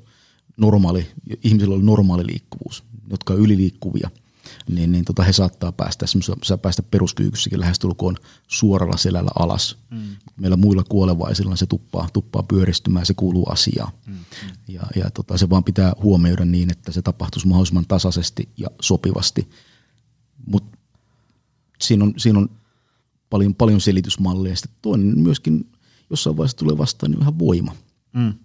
Eli jos se on vain yksinkertaisesti niin raskasta, jos se ei ole hirveän paljon liikkunut, eikä, eikä käyttänyt omaa kroppaansa, eikä jalkoja niillä, niillä ikään kuin nivelkulmilla, niin pitää muistaa, että voima on myöskin liikerata spesifiä aina. Että, niin, mm. tota, et, jos sinne sattuu pääsemäänkin, niin pääseekö sitä pois? Mm, mm. Ja se on taas uhka meidän elimistöllä ja korveen välillä, niin se voi asettaa vähän rajoitteita päälle sinne, että Eläpäs, eläpäs Arska, yritä liikaa. Ei vielä. Tota, me päästään tästä sitten seuraavaan kysymykseen hyvällä äm, aasinsilalla jälleen. Äm, usein puhutaan oikeasta ja väärästä liiketekniikasta. Ää, ja sitten puhutaan, jos vaikka on oikeanlainen ryhti ja vääränlainen ryhti. Ja sitten näitä tämmöisiä on nyt ruvettu kyseenalaistaan kuluneena vuosina aika paljon. Ää, mä heitän varmaan pallon ihan suoraan sulle, että, että tota, mitä sä oot näistä mieltä? Niin kuin, äm, kun mä mietin sitä silleen, että, että äm, ei ole olemassa ikään kuin semmoista yhtä ja oikeaa, esimerkiksi kyykkytekniikkaa, mutta sitten mulla on vähän semmoinen olo, että ei se nyt kuitenkaan ihan mielivaltaista ole, että sä voit niinku ihan mitä vaan tehdä ja sitten perustella, että no tämä on mun uniikki tekniikka. Kyllä siellä varmaan niinku joitain lainalaisuuksia alkaa tulee semmoisia, että hei nyt tämä on aikamoista verenkaivamista nenästä jo. Heitä jotain. No ihan, ihan samalla linjalla. Että lähdetään alustaa homma sillä, että niin tota, ainut pysyvä asia, jos miettii harjoittelua liikkumista, on, mikä sille pitäisi olla, on ikään kuin variaatio, eli se, että tehdään asioita eri tavalla. Anna jotain esimerkkejä. Uh, no. Tarkoitatko siis etukyykky, takakyykky, yhden jalan etu, kyykky? Juu, etukyykky, takakyykky, yhden jalan kyykky. Sitten jos mentäisiin vaikka jotain hakkikyykkyä, prässiä, niin se mikä näissä on kaikissa yhteistä, jos huomataan, niin liikutaan ikään kuin etutakasuunnassa. Mm. Suuri osa meidän niin lihaskuntoharjoittelusta, jos mennään siihen, niin mm-hmm. on, on niin kuin sagittaalitason, eli etutakasuunnan liikettä. Ja se liittyy siihen, että se on meidän paras voimantuoton, maksimivoimantuoton suunta, mikä on luonnollisesti sen, niin sen tyyppiseen suuntaan on menty. Sitten kun mennään meidän normaalielämään, niin, niin me liikutaan vähän muissakin liikesuunnissa kuin pelkästään eteen ja taaksepäin. Niin ihan pelkästään tämä. Eli jos miettii vaikka näitä kyykkyjä ja askelkyykkyjä, niin kannattaisi ruveta hinkkaamaan vähän muihinkin suuntiin kuin vaan sivuille. Eteen, sivuille, viistoon Joo. Ja, ja tota, ristiin. Ja nimenomaan liittyen siihen, että kehitettäisiin voimantuottoa eri suuntiin. Eli kun me vaikka kehittää sitä maksimivoimaa siellä etutakasuunnassa, mikä on paras taso kehittämisessä, se kannattaa tehdäkin. Mutta sen jälkeen, kun sitä on kehitelty, niin jossain vaiheessa ottaa vähän semmoista treenin kautta, missä ruvetaankin liikkumaan eri suuntia kyykkäilemään tosiaan ensin vaikka sivulle, sitten vähän etuviistoon, takaviistoon, sitten mennään jo ristiin myöskin jalat. Ihan vaan sen takia, että meille kehittyy se liiketaito ja taito käyttää sitä voimaa noista asennoista, mihinkä ikinä asentoihin me joudutaan meidän elämässä, koska koskaan me ei tiedetä, että mihinkä suuntaan me kallistuu ja kuka tuuppaa mihinkäkin suuntaan ja, mm. ja tota, mistä tulee monttu vastaan. Ja jos me ei koskaan käydä niissä, vaikka meidän harjoitteessa ja liikkeessä, niin A, kudokset ole mukautumiskykyisiä siihen suuntaan, mikä tarkoittaa, että ne räpsähtää poikki helpommin, tällainen mustavalkoistettuna. Mm-hmm. Mutta myöskin se, että ei meillä ole myöskään kykyä ja voimaa ottaa vastaan sitä kuormaa siellä.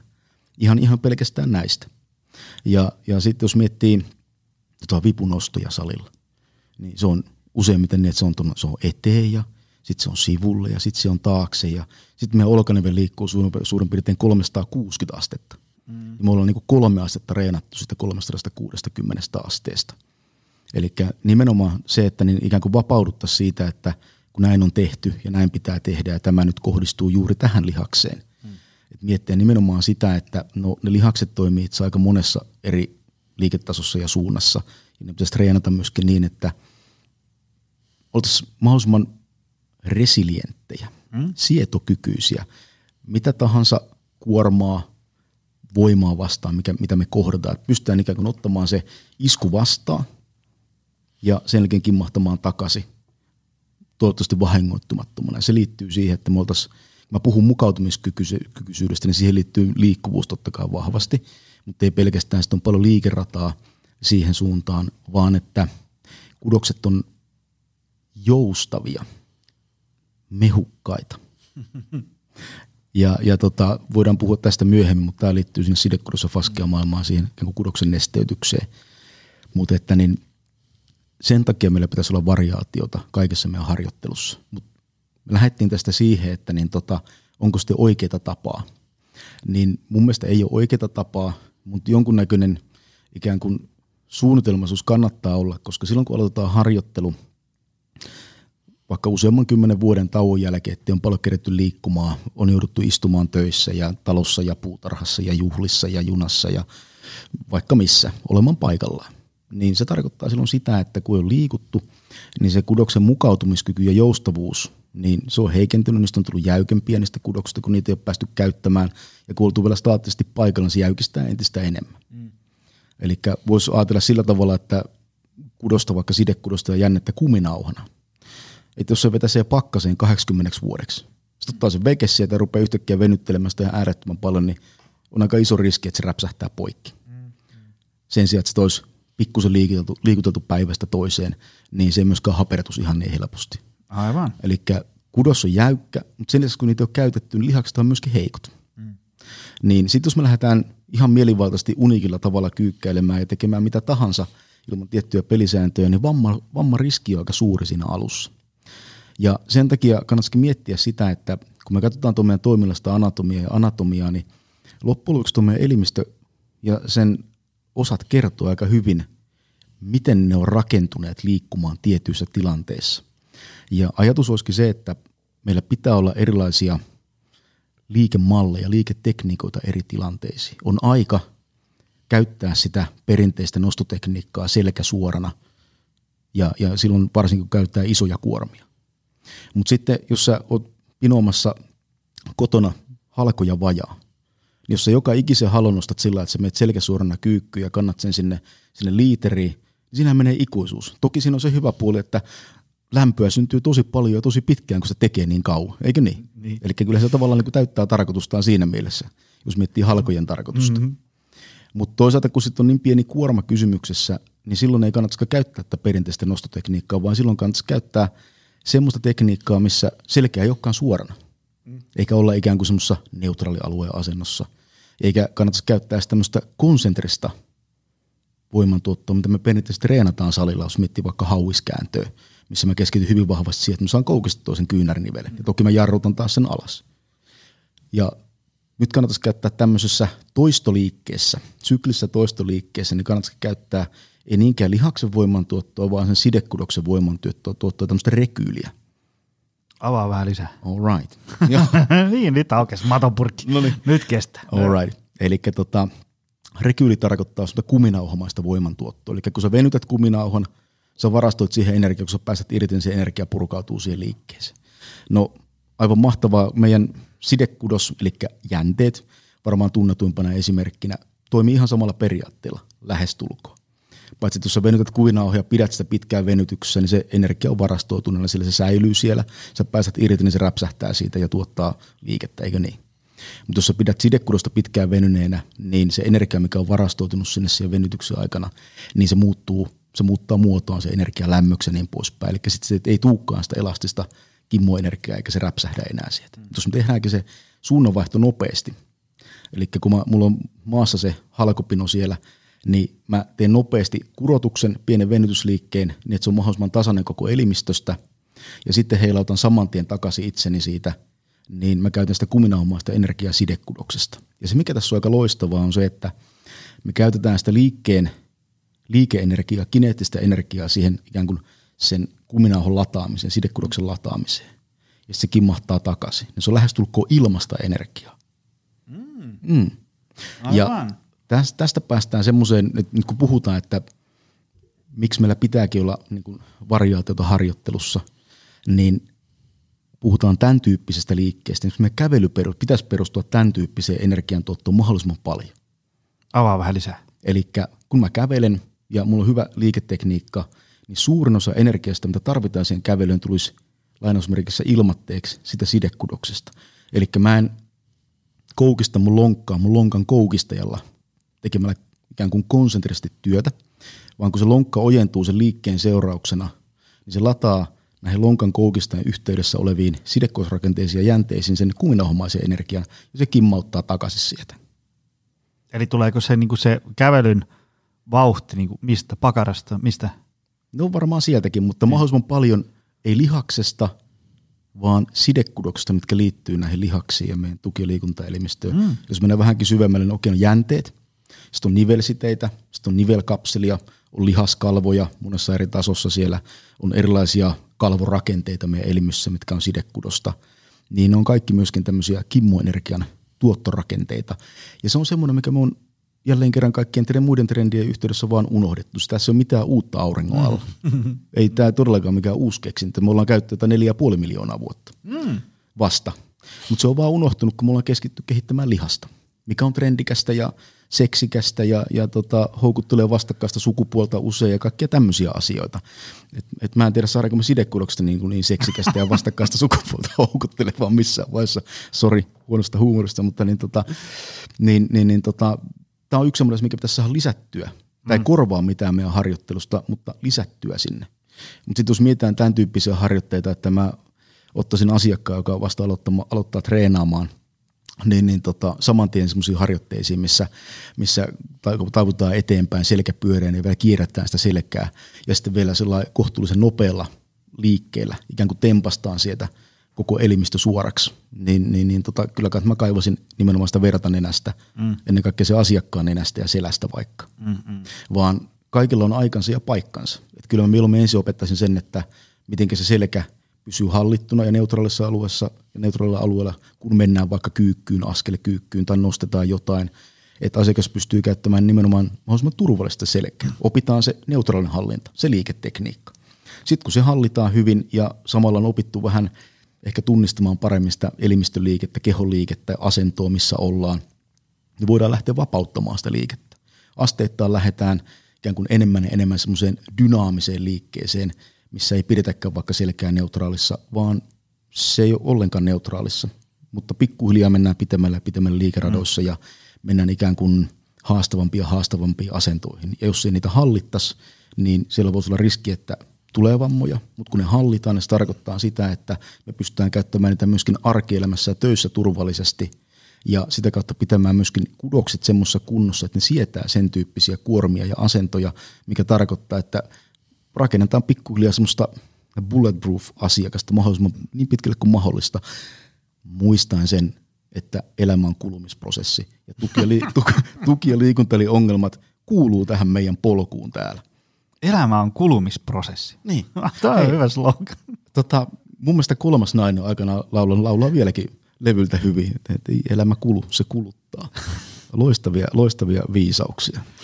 Hei, tota, nyt me päästiin tästä semmoiseen bonuskysymykseen, mitä mä on, on usein miettinyt. Ähm,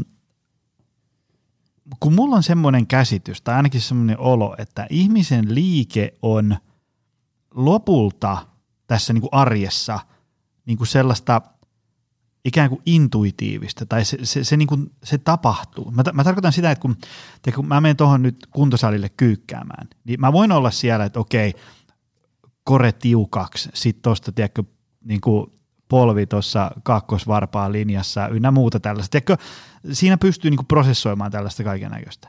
Mutta sitten kun mä oon tuolla jossain urheilukentällä kaverin kanssa heitetään frisbeitä ja sitten se heittää vähän tonne sivuun, niin mä joudun, tiedätkö, niin kuin mun katse on siinä frisbee, sitten mä juoksen 15 metriä, loikkaan sillä jalalla, joka nyt sattuu oleen hyvässä loikkauskohdassa, venytän sinne, saan siitä ehkä kiinni, tuun alas – ja aika vähän mä kelasin siinä, tiedätkö, mitään niin kuin tällaisia tekniikoita. Sitten mä mietin samalla, kun mä tämä niin ammatillisesta mielestä on usein seuraan omaa poikaa, kun se on nyt niin kuin, täyttää kohta kahdeksan, ja me pelataan, urheillaan tosi paljon. Sitten kun se esimerkiksi vaikka niin kuin opettelee jalkapalloa, kun eihän se osu ensiksi yhtään siihen, ja sitten nyt se on innostunut koripallosta, niin kun on seurannut, miten se tavallaan se koripallo – niin kuin joka viikko lentää vähän niin kuin pitemmälle, siihen tulee aina enemmän ruutia siihen heittoon ja, ja osaa niin kuin pomputtaa molemmilla käsillä ja kaikkea hienoa, mikä niin kuin siinä tavallaan oppii siinä pelailun ohessa. Mutta eihän se ole saanut ikään kuin, no välillä mä sille opetan jotain kikkoja tai tämmöisiä, mutta eihän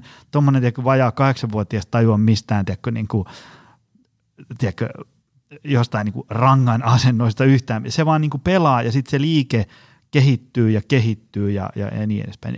Mitä ajatuksia sulla tästä? Ja mä usein niin kuin, tavallaan äh, omilla luennoillakin puhun sitä, että, että kun meillä on joku tavallinen ihminen, se tiedätkö, laittaa siinä äh, liesituulettimen ääressä ruokaa ja sitten se muistaa, että pitää hakea paistinpannu tuolta alhaalta, niin aika harva siitä vetää koren tiukaksi ja sitten tiedätkö, lähtee niin kuin oikealla nivelkulmilla hakemaan sitä paistinpannua, vaan se vaan niin kuin otetaan se pannu tuolta ja sitten toivotaan, että keho kestää. Mitä ajatuksia sulla on tästä? No, tämän takia siinä meidän harjoittelussa ainut, ainut tota, pysy, vaan se pitäisi olla se variaatio.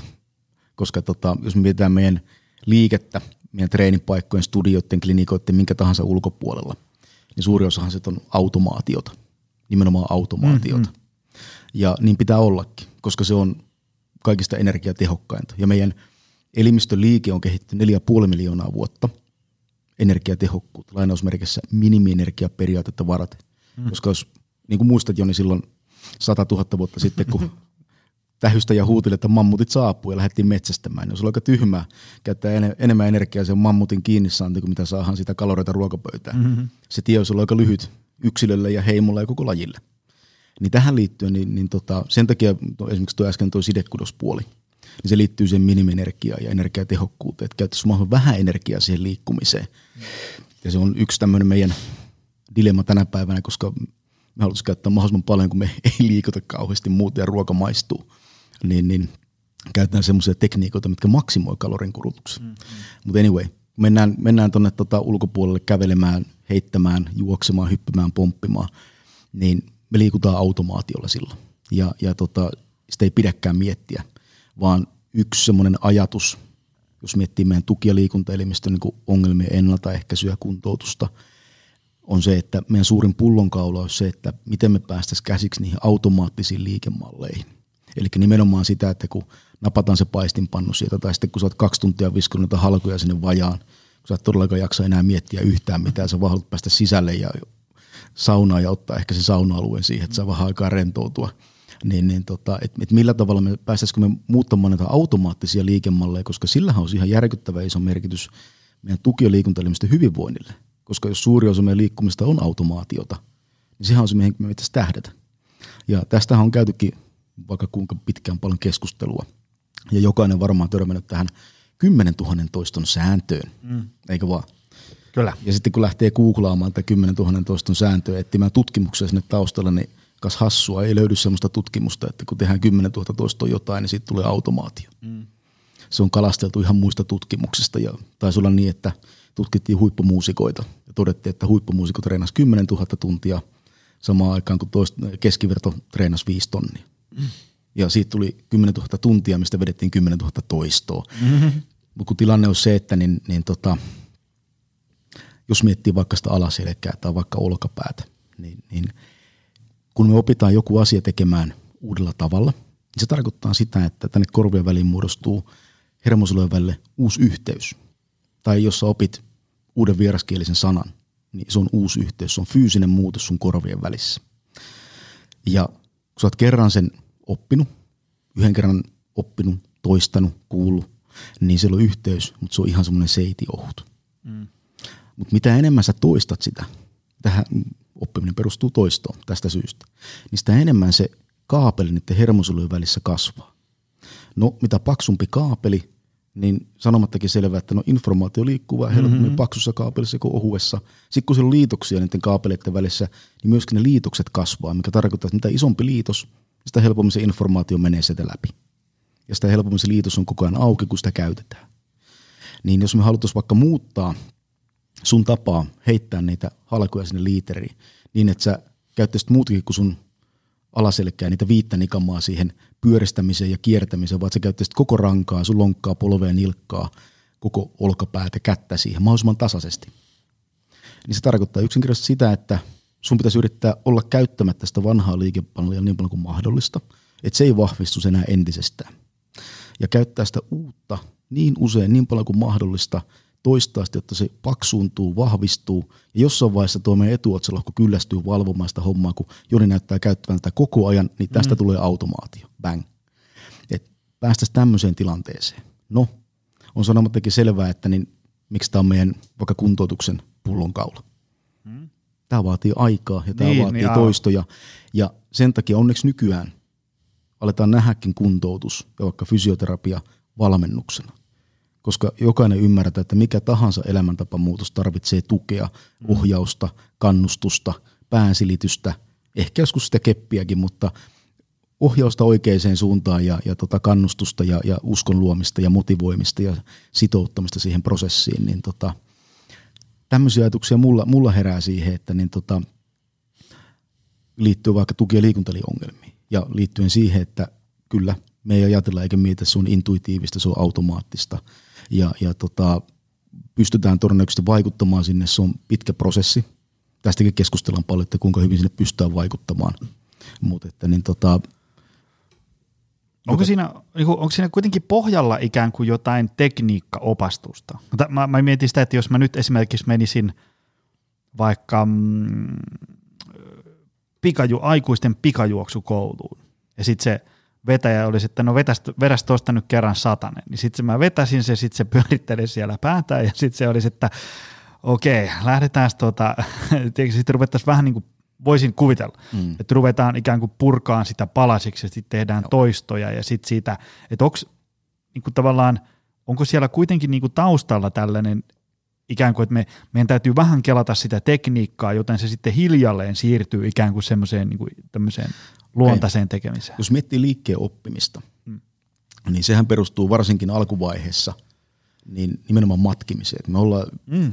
ajateltiin mitä tahansa – vaikka me ollaan, niin kuin, me ollaan ihmisiä ja sitten me ajatellaan, että on ihmiset ja on eläimet, niin kyllä me ollaan eläimiä siinä, missä muutkin. Ja ennen kaikkea me ollaan edelleenkin apinoita, että kyllä se meidän genetiikka on niin lähellä siellä. Niin, niin, niin tota, tässä mielessä on varsinkin olla, että matkimalla opitaan.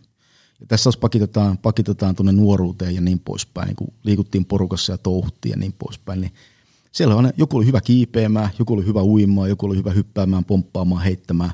Niin sieltä otettiin mallia. Mm. Miten tuo tekee se? Et vitsi kun mä en pääse noin kovaa, mitä pitää tehdä, miten, miten mä saatan pallon lentämään näin kauas. Tuo heittää noin pitkälle ja mulle jää tuohon kahden metrin päähän, mikä tässä on homman nimi. Niin tähän, tähän liittyen niin tota, tämmöistä intuitiivista niin kuin oppimista tehdään varmaan aika automaattisesti, varsinkin lapsena. Mm. Ja mä en tiedä, mä en ole nähnyt sua ja sun poikaa mm-hmm. vaappumassa yhtä aikaa, mutta voi olla, että teillä on, teillä on saattaa olla hyvinkin paljon samanlaista teidän liikkumisessa – ja se ei tule niinku suoraan sitä genetiikasta, vaan siitä, että sä oot ihan niinku ultimaattinen sankari sun pojalle. Mm-hmm. Te touhutte kaikki yhdessä ja sä neuvot sitä ja niin poispäin. Niin totta kai, totta kai se matkii sua, se katsoo susta, että miten näitä hommia tehdään.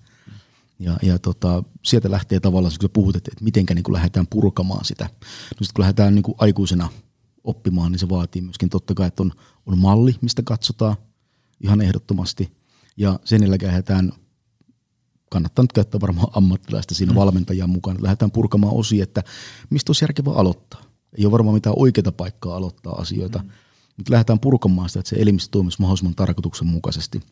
Että saadaan tuotettua semmoista liikettä, että jos haluat mennä satasella mahdollisimman kovaa, että se olisi mahdollista. Mm. Mm. Ja, ja tota, tällä voitaisiin palata siihen kuminauhomaiseen energiaan ja, ja tota, sen, sen puolen voiman tuottua liikkeen rentouteen. Joo, joo. Siitähän oli Twitterissä, seurasin ainakin, olikohan se ainakin tämä se korkeushyppäjä Osku Torrosen ainakin, muistan sen kommentoineen, kun mikä se, oliko se Grouseri vai mikä se USA-lainen kuulantyöntäjä, kun tökkäsi taas jonkun ihan hirveän kaaren. Niin kun se näyttää niin vaivattomalta, mm. niin se Osku, joka ainakin on, on, on muodostunut sellainen kuva, että se ymmärtää aika paljon kolmiloikkaa, ei kun korkeushyppäjänä – tämmöisestä, niin kuin, kun halutaan mennä kerran ja kovaa, niin se, se tavallaan semmoinen niin optimaalinen, tämmöinen, niin kuin nyt tulee taas termistöä vähän lonkalta, mutta tämmöinen optimaalinen, maksimaalinen tehontuotto näyttää aina rennolta. Tai sellaiselta, niin kuin, että semmoista vaivattomalta, niin kuin, että toi ei voi lentää mihinkään, ja sitten se lentääkin. Ja jos puhutaan tuommoista räjähtävästä suorituksesta, niin tota, puhutaan vaikka sitä satasesta, puhutaan kolmiloikosta, pituusipystä, kuulantumista, keihäheitosta, kiehoheitosta, niin, niin tota, kun ei puhuta kumminkaan kuormista, mitkä on kovin suuria, hmm.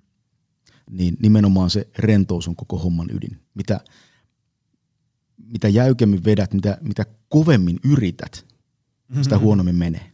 Sen, sen näkee siellä. Mm-hmm. Et silloin kun se liikemalli ja liiketekniikka on kohdallaan, ja se pystytään vetämään niin rennosti kuin mahdollista, tarkoittaen sitä, että ei niin, että kaikki mahdolliset lihakset on töissä, vaan itse asiassa vain ne, joiden tarvii aktivoitua ja on töissä, niin silloin me saavutaan se maksimaalinen suoritusnopeus siihen. Mm, mm. Eli tota, tästä, tästäkin mielestä voidaan palata siihen halkojen heittelyyn. Se on sama tyyppinen suoritus, se vaan toistetaan useamman kerran. Joo, ja nyt mulle tuli heti mieleen golf-lajina, tiedätkö, kun itse mm. kun oli niin kuin 20-vuotias ja, ja, ja vahva kuin härkä niin sitten tietysti se on se, että, että kun mä, mä tuosta runttaan niin kuin täysiä, niin mä lyön niin kuin paljon pidemmälle kuin nuo vanhat papparaiset. Ja sitten kun ne vanhojen papparaisten lyönti näytti semmoiselta, niin kuin, että, että toi, toi ei voi lentää mihinkään, mutta se oli semmoinen rento. Ja sitten mä aina hävisin niille. Ja se harmitti. Mm. mä ihmettelin. No, sitten sit munhan ratkaisu tähän oli, että nyt mun pitää lyödä vielä lujempaa. Jos mä käyn vetämään tuosta penkkiä ja haukkaa, niin kyllä sit lähtee. ja eihän siitä mitään tullut. Ja sitten se myöhemmin, kun vähän rauhoittui, niin tajus se, että, että se rentous siinä on sitten kuitenkin se avain. No joo, mä en ole itse tota, varmasti pelannut pelannut golfia. Mulla oli aikanaan golfkentällä kesätöissä sillä rangeillä. Todella palkitseva kesä. Sä myyt, myyt niitä palloja, vuokrat jengille palloja. Mäkin olen ollut kolme kesää, leikannut nurmikkoja ja kerännyt kyllä palloja. Joo, joo. Se on tosi palkitsevaa, kun sä, mitä enemmän sä vuokrat niitä, niin sitä kivempi duuni on sitten illalla. Varsinkin silloin alussa, kun meillä oli vielä pallonkeruu konetta, mä keräsin ämpäreihin niitä, niin tota, mä laskeskin ne epätoivoiset, että vitsi, tänään on ihan järkyttävän määrä noita palloja, että mä pääsen ikinä himaan täältä.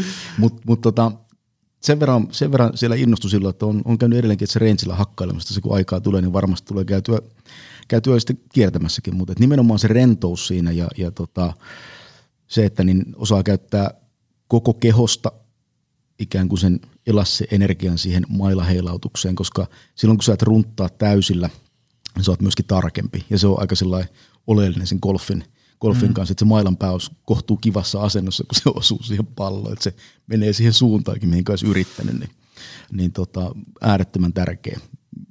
Kamppon lajeissa näkee, kun miettii lyöntitekniikoita sun muita, että millä tavalla siellä, siellä käytetään tätä ikään kuin rentoa, mahdollisimman rentoa lyöntiä. Eli mitä kovempaa sä yrität lyödä, niin tota, sitä varmaan se kaveri pääsee väistämään sen, koska se on hidasta. Mm. Toki, toki jos se osuu, niin se nukuttaisi varmaan norsunkin, mutta niin tota, se harvemmin osuu se jäykkä hidas lyönti sieltä. Että se pitää olla rento, nopea, terävä ja lähteä koko kehosta jaloista, jaloista lähtien. Ja, ja tota, sitten kun saadaan se ikään kuin ketjumaista sidekudoksen elastinen energia käyttöön, niin siellä on se koko kehon elastinen energia sen nyrkin takana, ennen kuin se kopsahtaa oikeaan kohtaan. Yksi kysymys vielä. Se, mistä puhuttiin tuossa ennen lähetystä, että kun meillä on niin tämmöisiä erilaisia koulukuntia tässä, jos nyt puhutaan tämmöisestä lihaskuntoharjoittelusta pelkästään, niin meillä on, niin kuin, meillä on voi vetää laitteella, voi vetää levytangolla, kehonpainolla, sitten on tätä toiminnallista hommaa, köysiä, kelkkaa ynnä muuta tällaista ja, ja renkailla ja bodausta ja painonnosto, voimannosto, mitä kaikkea. Niin, niin tota, ja sitten hän nämä tietysti miekkailee, että mun juttu on parempi kuin sun juttu. Ja, ja, ja sitten, se, se, on hyvä, kun, kun itse on alkanut vääntää punttia vuodesta 1996, niin on niin huomannut sellaisia erilaisia kausia. Ää, ja, ja, ja tota, aina on ollut se, että tämä on se juttu, että tämähän niin ratkaisee kaiken ja tämä on, tää on niin se, mitä ihmis, kaikkien pitäisi tehdä, mutta sitten aina niin kuuden vuoden päästä huomaa, että ei kun tämä on se juttu ja niin edespäin. Mitä meidän niin pitäisi ajatella näistä – ähm, eri koulukunnista ja tästä niin treenivaihtoehdosta? No joo, se on varmaan tämmöinen, tota, ensinnäkin meillä on aika, aika suuri tarve yksinkertaista ja mustavalkoista lokeroida asioita. Ihan johtuu siitä, että niin silloin on ikään kuin helpompi hahmottaa. Mm. Mutta et, et sitten kun me katsotaan meidän elimistöä, elimistöä ja sen toimintaa, niin siellä ei ole mitään mustavalkoista. Että silloin mm-hmm. ei ole pelkästään 50, silloin on kaikki harmaan sävyt mm-hmm. ihan niin kuin laidasta laita. Että tavallaan se, se mustavalkoisuus toimii niin kuin alkuhahmotuksena hyvin, mutta selkeän pitää ymmärtää just mistä puhuttiin sitä variaatiosta ja mukautumisesta. Ja nyt kun katsotaan erilaisia koulukuntia tai eri tapoja treenata, niin tota, voisi ikään kuin sanoa, että ne on semmoisia lajispesifejä tapoja treenata. Että siellä usein on joku laji takana, lajin säännöt, ja sen kautta ikään kuin lähdetään kehittämään liiketekniikoita, että pärjätään siinä lajissa, vaikka puhutaan voimannostosta, puhutaan painonnostosta, puhutaan crossfitista, puhutaan podauksesta niin poispäin, niin siellä on tiettyjä lajinalaisuuksia, minkä ne säännöt luo niihin liiketekniikoihin.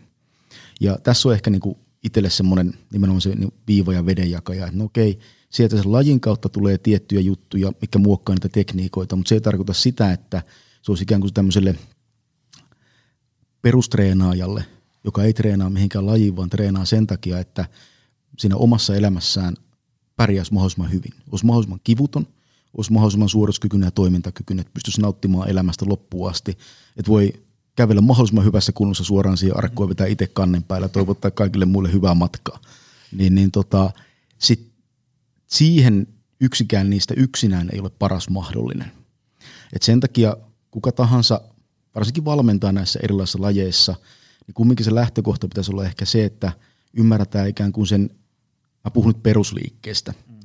niin perusliikkeen toiminnallisen anatomian, että miten meidän elimistö toimii, miten se on rakentunut toimimaan, ja sieltä kumpuaisi ensin ne sieltä ikään kuin pelisäännöt siihen, että miten mä lähden opettamaan sitten semmoisia perusliikemalleja, kuten kuinka menen kyykkyyn, kuinka käytän askelkyykkyä, kuinka mä askelkyykkyyn, kuinka käytän, kuinka taivutaan eteenpäin käyttää vaikka sitä lonkkaa lannessaranaa, kuinka työnnän eteenpäin, vedän taaksepäin, työnnän ylöspäin, vedän alaspäin. Semmoisia ihan perusliikemalleja, mitä me käytetään koko ajan. Että et saisi niistä kiinni ja pystyisi rakentamaan semmoisen perustan. Et näin niin kuin pääsääntöisesti useimmiten kannattaa käyttää tämmöisissä tilanteissa elämässä, arjessa, työssä, puutarhassa sitä elimistöä. Ja sitten siihen päälle lähdettäisiin rakentamaan ikään kuin lajispesifejä juttuja. Koska sitten se, että jos me aina liikutaan ja treenataan sen lajispesifin äh, tekniikan ehdoilla, niin se ei voi olla siirtymättä meidän peruselämään. Mm. Esimerkki. Harrastaa voimannostoa ja niin kuin monelle, niin vaikka sumo maastaveto on se, millä saadaan suurimmat romut ylös monestakin eri syystä. Ja samaten kun kyykätään, niin kannattaa monen ehkä kyykätä niin, että jalat on vähän enemmän auki ja, ja tota, jalkaterät ulos auki ja polvet ulos. Silloin on helpompi mennä sinne alas.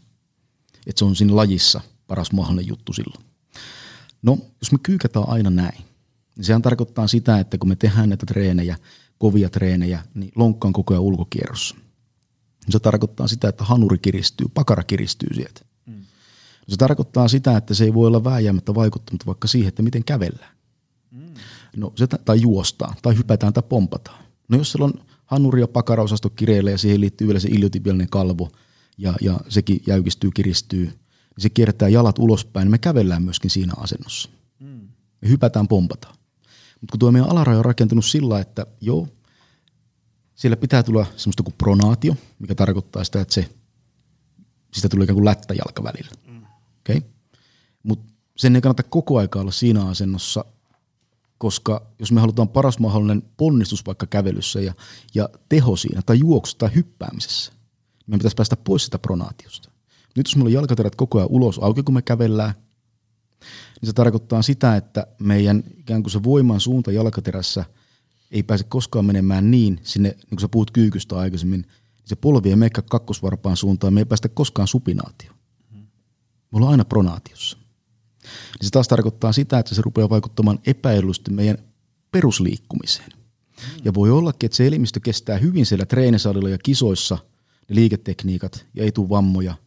Mutta ne vammat tuleekin sen takia, että se perusliikkuminen on muuttunut ja elimistö ei kestä sitä ja ne vammat tulee sieltä lajin ulkopuolelta, mitkä vaikuttaa siihen, mitä pystyn tekemään lajissa. Mm. Ja tämä on aika usein erilaisissa lajispesifeissä liiketekniikossa, eli myöskin identifioidutaan, jos me treenataan jotain lajia, niin hyvin vahvasti sinne, ja se näkyy monella tavalla meidän elämässä, mutta myöskin liikkumisessa. Ja tämä on ehkä semmoinen syy, minkä takia voi sanoa, että varmaan moni miettii, että taas se AP saarnaa. Niin mä varmaan vähän saarnaakin ja varmaan sorrunkin siihen, mutta tarkoitusperä on oikeasti ihan hyvä – ja, ja nimenomaan siitä näkökulmasta, että asettaisiin pois vällästä lajista, opeteltaisiin se perustoiminnallinen anatomia, että opetettaisiin sitä urheilijaa tai kilpakuntoilijaa ja ainakin sitä perusliikkujaa harjoittelemaan liikkumaan niin ihan ensisijaisesti, että se tukee hänen perusliikkumistaan ja toimintaansa siellä hänen omassa elämässään. Että, että opittaisiin myöskin käyttämään eri liiketekniikoita – tarkoituksenmukaisesti eri tilanteissa. Ja ideaalitilannehan on se, että vielä automaattisesti osat tulisi valittua se, että nyt mä toimin tässä näin. Jos sä katsot sun poikaa, kun se liikkuu, niin sieltä tulee aika paljon hyviä automaattisia valintoja jo. Niin, niin tota, tosi pitkä vastaus tähän kysymykseen, mutta että, niin, niin tämä on ehkä semmoinen, miten mä katon. Et mä en näe mitenkään pahana eri koulukuntia, mutta että tämän asian takia niin ei niinkään pitäisi kilpailla, vaan pitäisi pystyä katsomaan yhdessä näitä asioita. Mm ja ymmärtämään se, että okei, mulla on tämmöinen laji ja sitten asettuu tähän liaskuntoharjoitteluun tällä tavalla vaikka ja sen lisäksi mitä muuta. Kun mä haluaisin, että asiakas vähän niin kuin tekisi ehkä jossain vaiheessa niin kuin kaikkea noista. Mm-hmm. Että siellä on sitä variaatiota. Joo. Tämä oli hyvä. Hei, mä vähän summailin tätä menua. Tämä näyttää nyt tyhjältä. Me ollaan käyty kaikki, mistä me Ää, mun mielestä sovittiin, että tämä oli, tää oli hyvä setti. Tässä tuli isolla pensselillä ö, abstraktia ylätasoa, mutta myös ihan konkreettista ää, tota, esimerkkejä. Ää, voiko sun juttuja seurata jostain? Löytääkö sut jostain kanavista? Tai, tai niin kuin pääseekö sun koulutuksiin, kursseihin, mikä? No pääsee ilman muuta. Semmoinen kuin nha.fi, niin sieltä löytyy, löytyy tällä hetkellä se, mitä, mitä ollaan kovasti, mihinkä on yrittänyt pikkuhiljaa ruveta kiteyttämään tuota, tuota kaikkea, mitä on kertynyt. Nordic filosofi. Health Academy. Joo. Joo. Semmoinen kuin FPS, FPS-koulutus, mikä on nyt saatu verkkoon sinne ja, ja siihen tulee ympärille toki vielä muutakin, muutakin sitten ikään kuin täydentämään sitä. Mm. Ja, ja tota, sieltä, sieltä löytyy ja semmoinen kuin Anatomy Trains on taas sitten ulkomailla, mitä viittasin tähän – just tähän sidekudosia tähän puoleen, mihinkä, mihinkä silloin eksyy ja mikä on ollut tosi mielenkiintoinen ja avartava. Siellä on, siellä on, siellä on kyllä haastettu ajattelua, ajattelua oikein huolella, oikein huolella että niin tota, päätä on kivistänyt paljon ja se on hyvä, hyvä.